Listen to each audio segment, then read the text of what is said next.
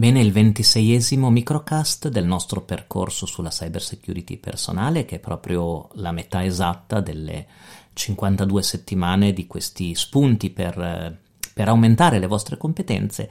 lo dedichiamo a Proton Mail, ossia a un prodotto che è un sistema di email sicura che è stato sviluppato nel, nel corso degli ultimi anni e che ha avuto un, un ottimo successo e che mh, mm, è molto interessante. Interessante non tanto come il prodotto in sé, magari mm, non vi interessa avere una, un'email sicura, ma vorrei parlare con voi delle basi di sicurezza proprio che sono state adottate e che ormai siete in grado di comprendere a fondo. Allora, l'indirizzo è protonmail.com e se vi collegate a questo sito trovate eh, un, uno slogan che vi dice email sicura basata in Svizzera e subito dopo vi spiega che è l'idea che hanno avuto gli studiosi alla base di ProtonMail è quella di proteggere le comunicazioni, ossia di creare un canale di email cifrate, crittografate. In particolare trovate sei punti, diciamo, che che vengono illustrati dai creatori di ProtonMail a titolo un po' di slogan pubblicitario, ma anche per spiegare l'essenza, diciamo, del loro progetto. La prima è Privacy Svizzera, cioè l'idea che ProtonMail è, sia stato costruito come servizio e sia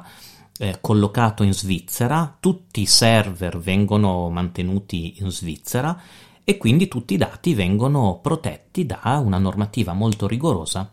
in tema di protezione dei dati, che riprende, come sapete, le linee eh, del, insomma, dell'Unione Europea. Il secondo punto è una crittografia end-to-end che protegge automaticamente le mail e le cifra eh, nella comunicazione tra utenti e assicurano gli sviluppatori di ProtonMail che loro non sono in grado in alcun modo di decifrare e leggere le email dei clienti e quindi non possono neppure condividere queste mail cifrate con terze parti che ad esempio domandino quelle informazioni. Ehm, ProtonMail viene presentato come uno strumento servizio che mette al centro la privacy e quindi l'idea della privacy, della protezione dei dati eh, viene messa al centro, viene protetta a un massimo livello, viene data la possibilità anche di mandare delle mail in formato anonimo, um, fornendo un gateway, gateway anonimo per, la, eh, per, la, per, per, l'invio e viene messo al centro dello sviluppo la, mm, la tecnologia, della tecnologia open source e quindi ehm, il codice alla base di questi strumenti è aperto, visibile da parte di tutti e ciò è una garanzia ulteriore di, eh, di sicurezza. Tra l'altro viene offerta la casella di base in formato assolutamente gratuito. Poi c'è la possibilità di attivare dei servizi diciamo un po' più professionali per contribuire al progetto e per avere qualche funzione in più.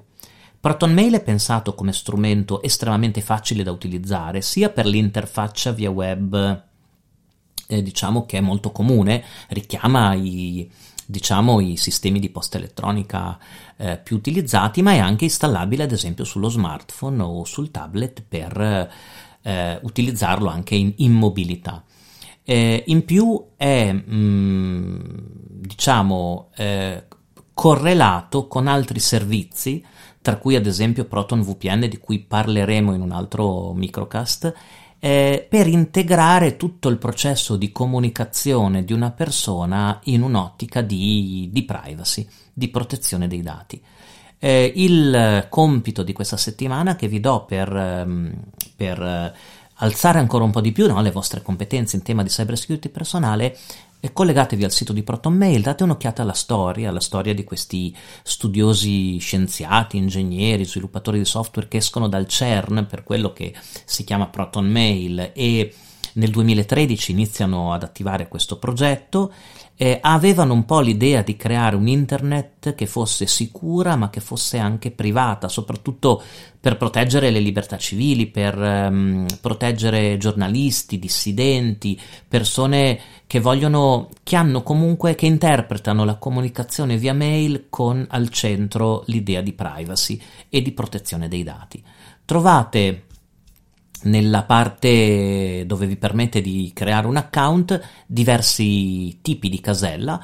Uno può iniziare tranquillamente con l'account di base gratis con funzionalità limitate, però le funzionalità limitate sono di solito ad esempio un centinaio di messaggi al giorno, non di più, e uno spazio di 500 megabyte, però poi potete, se volete, acquistare per circa 4 euro al mese, una cinquantina di euro all'anno, un servizio più professionale, diciamo, che permette anche delle funzionalità avanzate, delle modalità di ricerca, delle, mh, mm, delle funzioni di sicurezza più evolute. Questo è un prodotto, ce ne sono probabilmente anche altri sul mercato, ma ProtonMail è quello che è uno dei più noti che io insomma, più, insomma, conosco meglio, è uno di quei prodotti che consentono proprio l'attivazione di caselle di posta elettronica cifrate. Quindi